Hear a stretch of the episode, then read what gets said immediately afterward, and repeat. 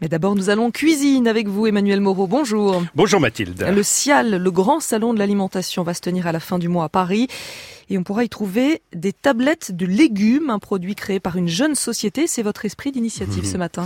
Petite révolution dans le fond de la casserole, Mathilde, ce matin. Deux jeunes ingénieurs, Maxime Terry et Camille Bloch, ont décidé de débarrasser nos placards des vieux cubes de bouillon jamais remis en cause pour les remplacer par les carrés futés.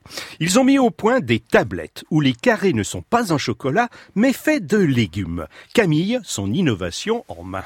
Ce sont des tablettes qui ressemblent à du chocolat, qui sont à base de beurre de cacao, qui n'a aucun goût mais qui apporte en fait le fondant. Donc tout simplement, on va casser des carrés de la tablette, on va les faire fondre et ça va permettre d'apporter de bons légumes dans ces préparations de manière euh, très simple. Alors quand on les regarde, effectivement, on a l'impression d'une tablette, non pas de chocolat, parce que celle que vous avez entre les mains, par exemple, elle est toute verte. Exactement, elle est verte parce que dedans il y a du poireau, du céleri et une pointe de fenouil. Donc c'est que des légumes euh, et comme je le disais du beurre de cacao qui va apporter le fondant et on n'a rien rajouté d'autre. Pas de colorant, pas de conservateur, pas d'exhausteur de goût, pas de sel ajouté surtout, ça c'est important. L'utilisateur va sceller à sa convenance ensuite ses préparations. Mais alors si je croque dedans, qu'est-ce que ça fait Alors si vous croquez dedans, c'est un peu concentré, on a 65% de légumes. Donc euh, c'est pas fait pour, ça sera bon parce que c'est des légumes, mais le but c'est vraiment d'avoir un goût qui soit présent quand on va diluer dans une préparation. On fait des expériences bizarres quand même, Emmanuel Moreau. Euh, il existe combien de sortes de tablettes? Eh bien Mathilde, elles sont au nombre de trois pour l'instant. Il y a la verte, la rouge, betterave, poivron avec un murmure de basilic et d'échalotes, et la violette, carotte, betterave accompagnée d'un soupçon d'ail. De quoi donner sans épluchure et sans chimie des couleurs à la cuisine du quotidien.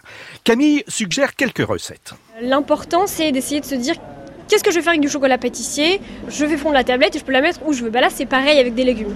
Donc je vais fondre mes carrés, je vais les incorporer dans un appareil pour faire une quiche, euh, dans une sauce avec un peu de crème. Je peux aussi les râper.